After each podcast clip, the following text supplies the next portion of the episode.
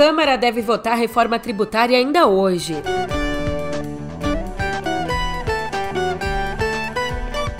Também por aqui, mais emendas liberadas por Lula. Por fim, mais uma vez ainda hoje, ministra do Turismo deve entregar carta de demissão.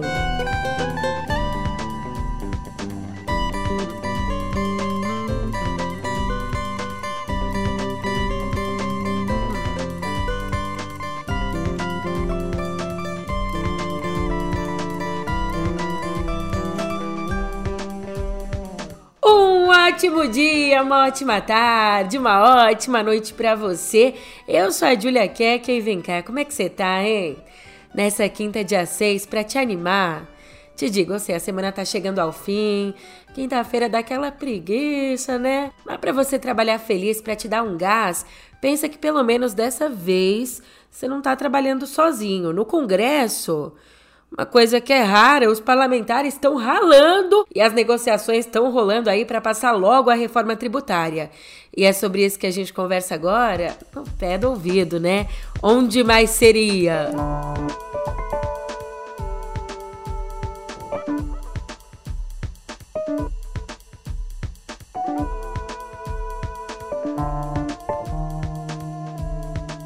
Depois de muita, mas muita negociação, a reforma tributária avançou na Câmara e deve ser votada hoje. Foi ontem à noite que o relator, o Agnaldo Ribeiro, apresentou a nova versão do texto, cedendo em alguns pontos e abrindo caminho para aprovação. Só que ele alertou que novas mudanças vão ser apresentadas ainda hoje, já que duas das principais reivindicações dos governadores não foram atendidas. Que reivindicações? A definição dos critérios de distribuição de votos ali no Conselho Federativo e a distribuição de recursos do Fundo de Desenvolvimento Regional. Bem, na Câmara, para você entender um pouco do trâmite, a PEC precisa de ao menos 308 votos em dois turnos. Passando, segue para o Senado.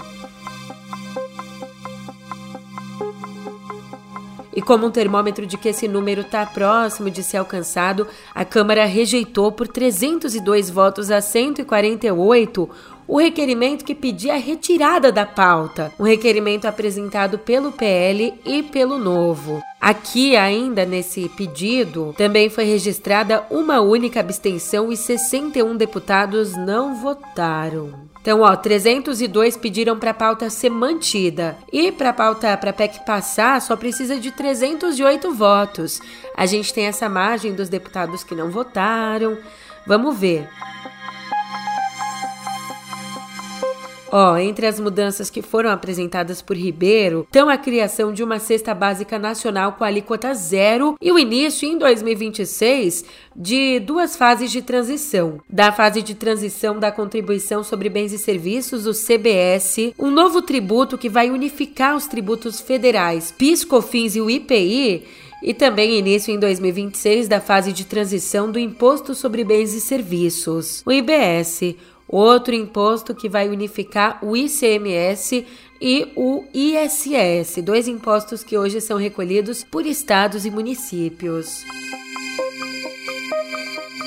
De qualquer forma, o que eu sei é que articulação essa foi a palavra de ordem ontem. O Republicanos, que é o partido do governador Tarcísio de Freitas, governador de São Paulo, ele, né, que pode vir como substituto de Bolsonaro, o Republicanos anunciou que fechou questão e que vai votar a favor do projeto, desde que o relator aceite de fato todas as alterações sugeridas, o que por enquanto aconteceu parcialmente. E aí, com essa decisão do partido, o Tarcísio vai tentar angariar o apoio do PL, que tem a maior bancada da Câmara, com 99 votos. E para isso, sabe o que, ele vai fazer? Ele vai conversar hoje com o ex-presidente Jair Bolsonaro, um dos principais opositores da reforma. Ele quer fazer o Bolsonaro mudar de ideia, mostrando que o projeto foi gestado no governo anterior, já que, né, de fato, a base do projeto, as PECs 45 e 110, são de 2019.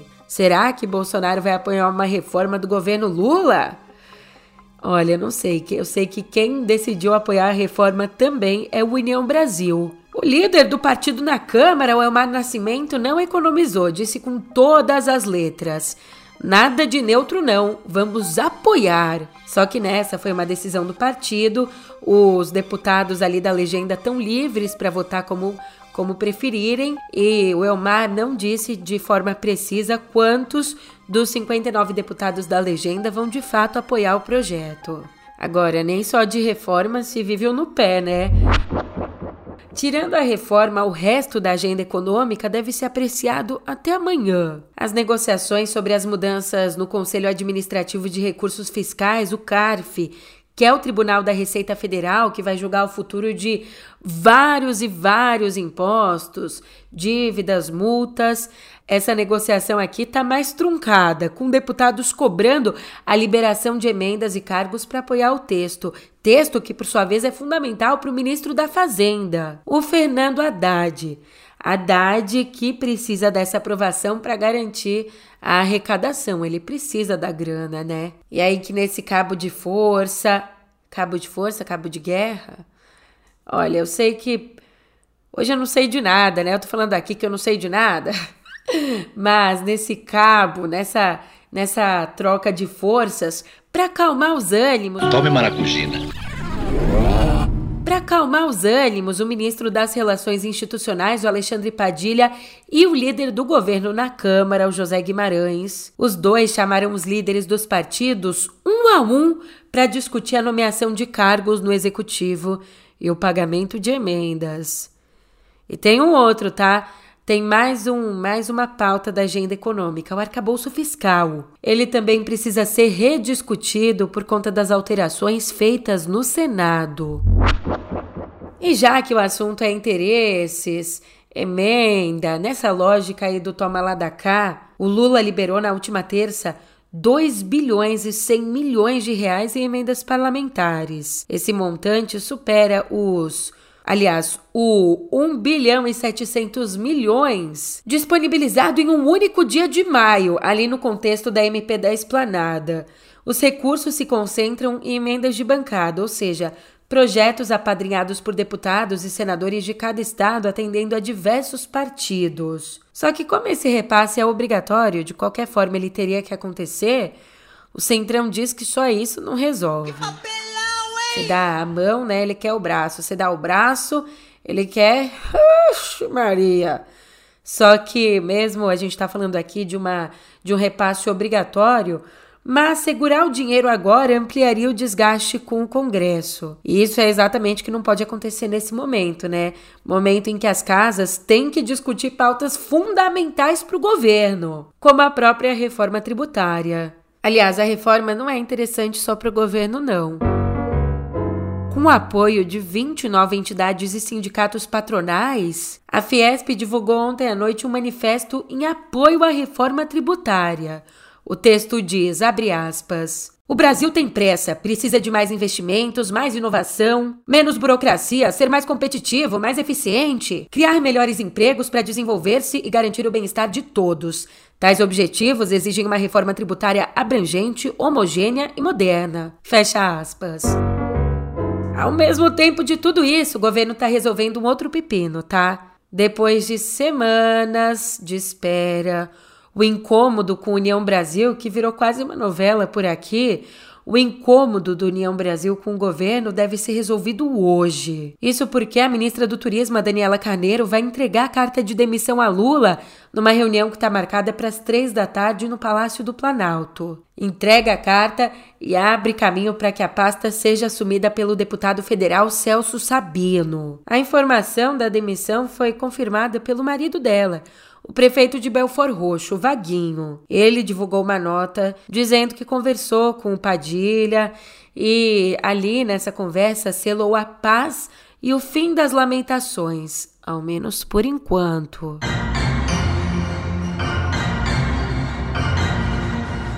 Por isso, companheira Nízia, eu queria te dar os parabéns. A semana passada eu liguei para Nízia eu tinha visto uma nota, uma pequena nota no jornal, de que tinha alguém reivindicando o Ministério da Saúde. eu fiz questão de ligar para a Nízia porque eu ia viajar para fora do Brasil. Eu disse, Nízia, vá dormir e acorde tranquilo, porque o Ministério da Saúde é do Lula, foi escolhido por mim e ficará até quando eu quiser. E eu tenho certeza que poucas vezes na vida a gente teve a chance de ter uma mulher no Ministério da Saúde para cuidar do povo com o coração, como a mãe cuida dos seus filhos. E eu não tenho dúvida, eu tive muita sorte com os meus ministros da Saúde. Todos eles foram extraordinários, mas precisou uma mulher para fazer mais e fazer melhor do que todos nós fomos capazes de fazer. Você viu só? Ao lado da ministra Anísia Trindade, na 17ª Conferência Nacional de Saúde que aconteceu lá em Brasília, o Lula mandou um recado direto e reto ao Centrão, que cobiça o Ministério da Saúde e o orçamento dele, é óbvio. O orçamento que está em torno de 180 bilhões. Se não vai ter troca na saúde, o INSS, lá sim, ele tem um novo gestor. Seu presidente interino, Glauco Van Burg, foi exonerado e foi exonerado por três motivos: o aumento da fila dos beneficiários, a pressão interna de grupos ligados ao PT que questionavam a escolha desde sempre e a suspeita de gastos excessivos com diárias e passagens para o Rio, onde ele tem uma residência fixa. Glauco é servidor de carreira e foi nomeado em fevereiro por indicação política do deputado federal Hugo Leal, do PSD. E com a exoneração, ele foi substituído de forma definitiva pelo até então diretor de Orçamento, Finanças e Logística do INSS, o Alessandro Stefanuto. Toque, toque, toque. Três batidinhas na porta. E aí, quem está do lado de dentro pergunta: quem é? E a resposta é: Porrada! Porrada! Dedo na cara, gritaria, discussão, ó. Uma educação tão fina, mas tão fina que nem aparece. Falando aqui da reforma tributária, na verdade deveria ser a reforma de aumento de imposto. Já declaro o meu voto contrário. Essa é a reforma do dito pai dos pobres, que não é o pai dos pobres, é o pai da mentira. É o maior charlatão que existe no nosso país, mentiroso, ex-presidiário, é ladrão. Vou votar contra. Sou deputado novato aqui. Estou disposto a trabalhar pelo meu estado do Espírito Santo e pelo meu país de segunda a segunda, mas eu estou indignado com o que estão fazendo com a gente. Convocaram aqui segunda-feira, não fizemos nada. Ontem, terça-feira, não fizemos nada. Quanto custa um deputado federal para o Brasil? Isso é um absurdo. Eu estou aqui para trabalhar. De segunda a segunda, se for preciso. Mas é um absurdo. Volto a dizer, sou deputado novato, mas estou indignado com o que estão fazendo com os deputados federais aqui. Não somos meninos e nem meninas. Estamos aqui para trabalhar e não para ficar esperando que acordo será feito com esse ex-presidiário ladrão que não representa o povo brasileiro. Essa reforma tributária aqui vai sufocar os estados e, as, e os municípios que já estão pedindo socorro. Então, assim, só a cesta básica irá aumentar uma média de 60%. Para quem prometeu picanha e cerveja, e a você, otário, que fez o L e acreditou nessa picanha e nessa cerveja, se não, se hoje aqui a Câmara dos Deputados não rejeitar esse absurdo, vão se ferrar. Faz o L aí para comer picanha e cerveja, vai tomar um aumento aí em todos os impostos para deixar de ser otário. Eu sou o robô do Bolsonaro. O Brasil não aguenta. Aqui tem vários pedidos de impeachment. O nosso país não aguenta três anos e meio de um ex-presidiário ladrão que gasta mais de 700 mil reais em duas... Ontem, estudantes estadunidenses, eles devem ter tido uma péssima impressão ao visitar o Congresso Nacional.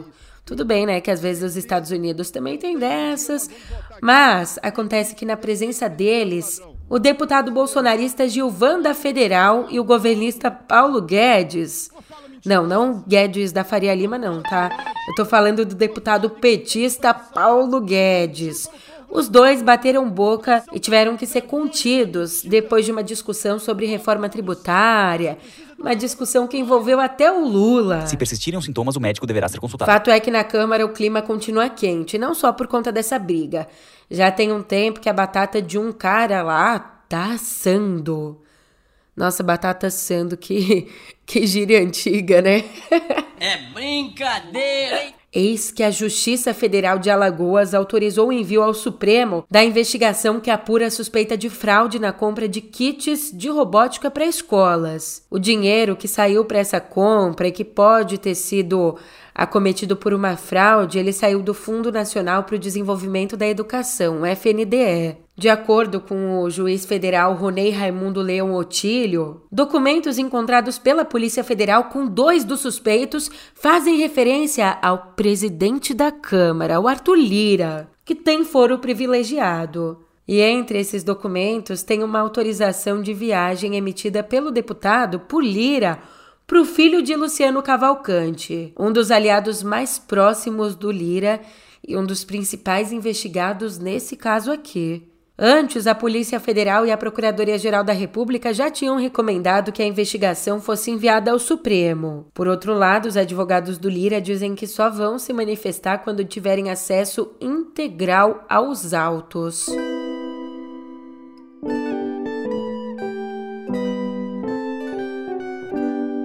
Alô, fumante, essa aqui é para você. E ó, não é para acender um cigarrinho aí escutando, não. Acontece que um estudo feito pelo INCOR, o Instituto do Coração do Hospital das Clínicas de São Paulo, esse estudo apontou que parar de fumar reduz a pressão arterial de pacientes hipertensos em 12 semanas, rapidinho, e reduz até mesmo a pressão daqueles que fazem uso de remédios para controlar, né, para controlar essa hipertensão arterial. E deixa eu te contar como é que foi feita essa pesquisa. Eles pegaram 361 pacientes que faziam tratamento contra tabagismo, sendo que desses, 113 usavam remédios para pressão alta. Aí o grupo foi dividido. Os pacientes receberam remédios, né, diferentes, os devidos remédios, e durante a pesquisa foram feitas seis visitas ao ambulatório. Enquanto as aferições, a medição da pressão foi feita no primeiro dia, também depois de quatro semanas, e aí a última medição aconteceu depois de 12 semanas. O resultado? Em três meses, os níveis de pressão entre os que tinham parado de fumar caíram, ficaram dentro da meta.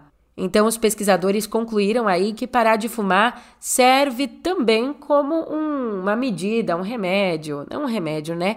Mas como uma medida para controlar a pressão. Afinal, dos que pararam de fumar, todos tiveram a pressão aferida e a pressão ficou dentro da meta. Falando em meta, eu não sei se essa era a meta do telescópio James Webb, mas eu sei que lá do espaço ele conseguiu capturar uma imagem nítida da galáxia NGC 3256. Uma galáxia que tem o tamanho da Via Láctea, a nossa galáxia, e que está na constelação de Vela, a cerca de 120 milhões de anos-luz da Terra.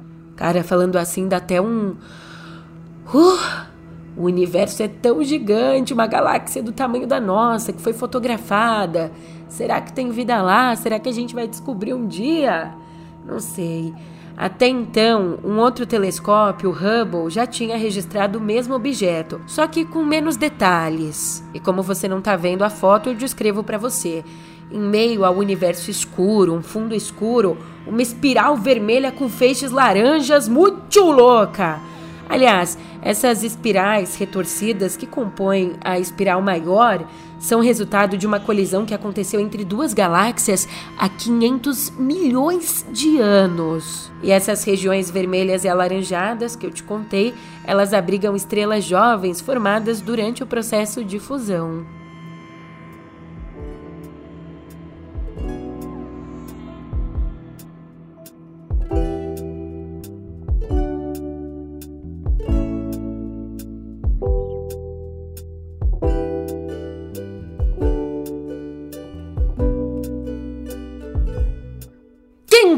Dia das nossas estreias nos cinemas. E a gente se diverte com o que tem, né? Numa semana aqui sem blockbusters, a saída é rir. Se não tem tu, vai tu mesmo. Je suis une mauvaise actrice, toi une mauvaise avocate. Nous devons s'imployer. Demain, nous serons à la rue. Seulement une bonne nouvelle Inspecteur de la Sûreté. Da França vem o longa O Crime é Meu, onde um crime, ou melhor, uma confissão, catapulta a carreira de uma atriz nos anos 30. É, mas se você não tá afim aí de rir em francês, ui, ui, ui, ui, ui. vamos rir do jeito que a gente gosta, vamos rir em português mesmo. Pedro Paulo não tem do que reclamar. Tem uma família linda que o apoia em tudo. Você precisa arrumar um emprego. Toma vergonha nessa cara, que isso? E o grande amor da sua vida. O Mozão. Daqui do Brasil, o filme Um Dia Cinco Estrelas traz o Estevan Nabote se tornando motorista de aplicativo para salvar seu grande amor, um Opala. Agora, você vai me dizer assim, Julia, a gente já saiu do governo Bolsonaro, tô sentindo aqui uma falta de um terrorzinho. Então, para você, estreia hoje Sobrenatural A Porta Vermelha, o quinto e último filme da franquia. There's something in there. There's something wrong with Daddy. These things are bad. He's got your Don't He's got your Das telonas à música, saudade. Saudade e novas formas da gente tentar matar um tiquinho dessa saudade com a tecnologia. Como dizia Luther King. Se você quer um inimigo, é só falar o que pensa. A Elza Soares, a voz do milênio, partiu em janeiro do ano passado, mas ela deixou pra gente o álbum póstumo No Tempo da Intolerância. Álbum lançado no último dia 23. E aí que ontem a faixa título, né, chamada No Tempo da Intolerância, ganhou um vídeo que está disponível no perfil da Elza no YouTube um vídeo que recria a artista em várias fases da vida dela, usando recursos de animação em 2D e 3D, usando inclusive inteligência artificial. Um vídeo que tem a concepção e direção de Daniel Tupinambá. E já que a saudade e a tecnologia, que esses dois, esse combo invadiu o nosso papo aqui em Cultura, escuta só esse recado.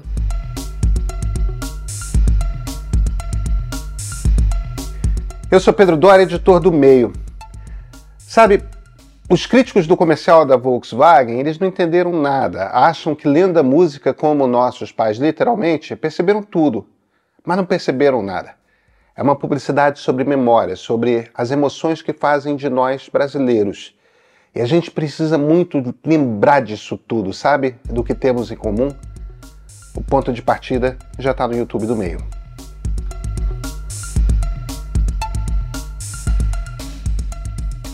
Voltando ao noticiário, uma boa notícia. O Herbert Viana, dos Paralamas do Sucesso, ele teve alta ontem depois de passar oito dias internado no Rio para tratar uma pneumonia bacteriana. A gente ainda não tem informações sobre a retomada das atividades musicais, mas ele tá em casa. Oh! Só que a gente também tem aqui uma má notícia. Desculpa, eu tenho que, né, passar essas notícias difíceis. Uma má notícia por enquanto, que a gente espera que ela seja revertida.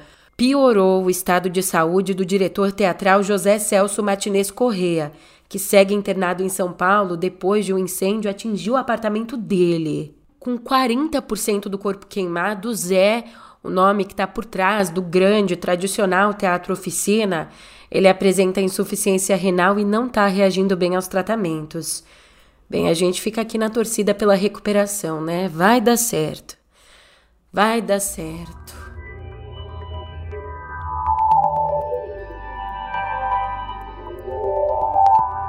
O Threads, Threads, Thread, chame do jeito que você quiser. Ele finalmente está no meio de nós. Inicialmente prevista para ser lançada hoje, essa nova rede social criada para rivalizar com o Twitter foi oficialmente liberada ontem, vinculada ao Instagram. E a plataforma já está disponível para Android e para iPhone, né, para o sistema iOS. E ali os usuários podem fazer login para encontrar amigos por meio das contas que já tem no Instagram. Isso facilita a vida, meio caminho andado. Anunciada aí como um espaço de atualizações em tempo real e conversas públicas, a verdade é que essa nova rede é igualzinho, igualzinho ao Twitter, Blue Sky, ao Mastodon. O Thread suporta posts com até 500 caracteres, além de links, fotos e vídeos de até 5 minutos. E ali a gente naturalmente, né, já consegue curtir, comentar e compartilhar o que outras pessoas publicaram. Mas tem um ponto diferente do Twitter, por enquanto. A rede social ainda não tem uma área de trending topics, o recurso que vai ser lançado no futuro, né? Aquela página que indica quais são os assuntos mais falados no momento. E aliás, o lançamento do Threads, ele vem aí na esteira do crescente descontentamento, a galera tá pé da vida com o Twitter, que desde o último sábado, não, que ideia de jirico, né?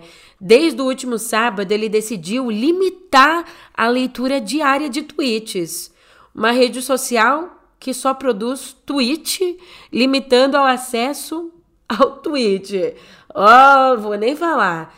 O que eu sei é que depois do lançamento do Threads, a Meta planeja tornar essa nova rede social compatível com o ActivityPub, o protocolo aberto de rede social. O objetivo é que a rede seja interoperável com outros aplicativos que também são integrados a esse protocolo, como Mastodon e o WordPress. Enquanto tem gente chegando de fininho, tem grandona reivindicando seu lugar. Seis grandes empresas de tecnologia notificaram a Comissão Europeia afirmando que atendem aos para serem classificadas como gatekeepers, ou seja, empresas guardiãs da lei de mercados digitais. Essas seis são a Alphabet, que é a controladora da Google, a Amazon, a Apple, a ByteDance do TikTok, a Meta, Microsoft e Samsung. Mas, Julia, o que, que muda com essa classificação aqui? Elas têm maiores responsabilidades. De acordo com a legislação, essas empresas são proibidas de favorecer seus próprios serviços em detrimento dos, dos concorrentes delas, né?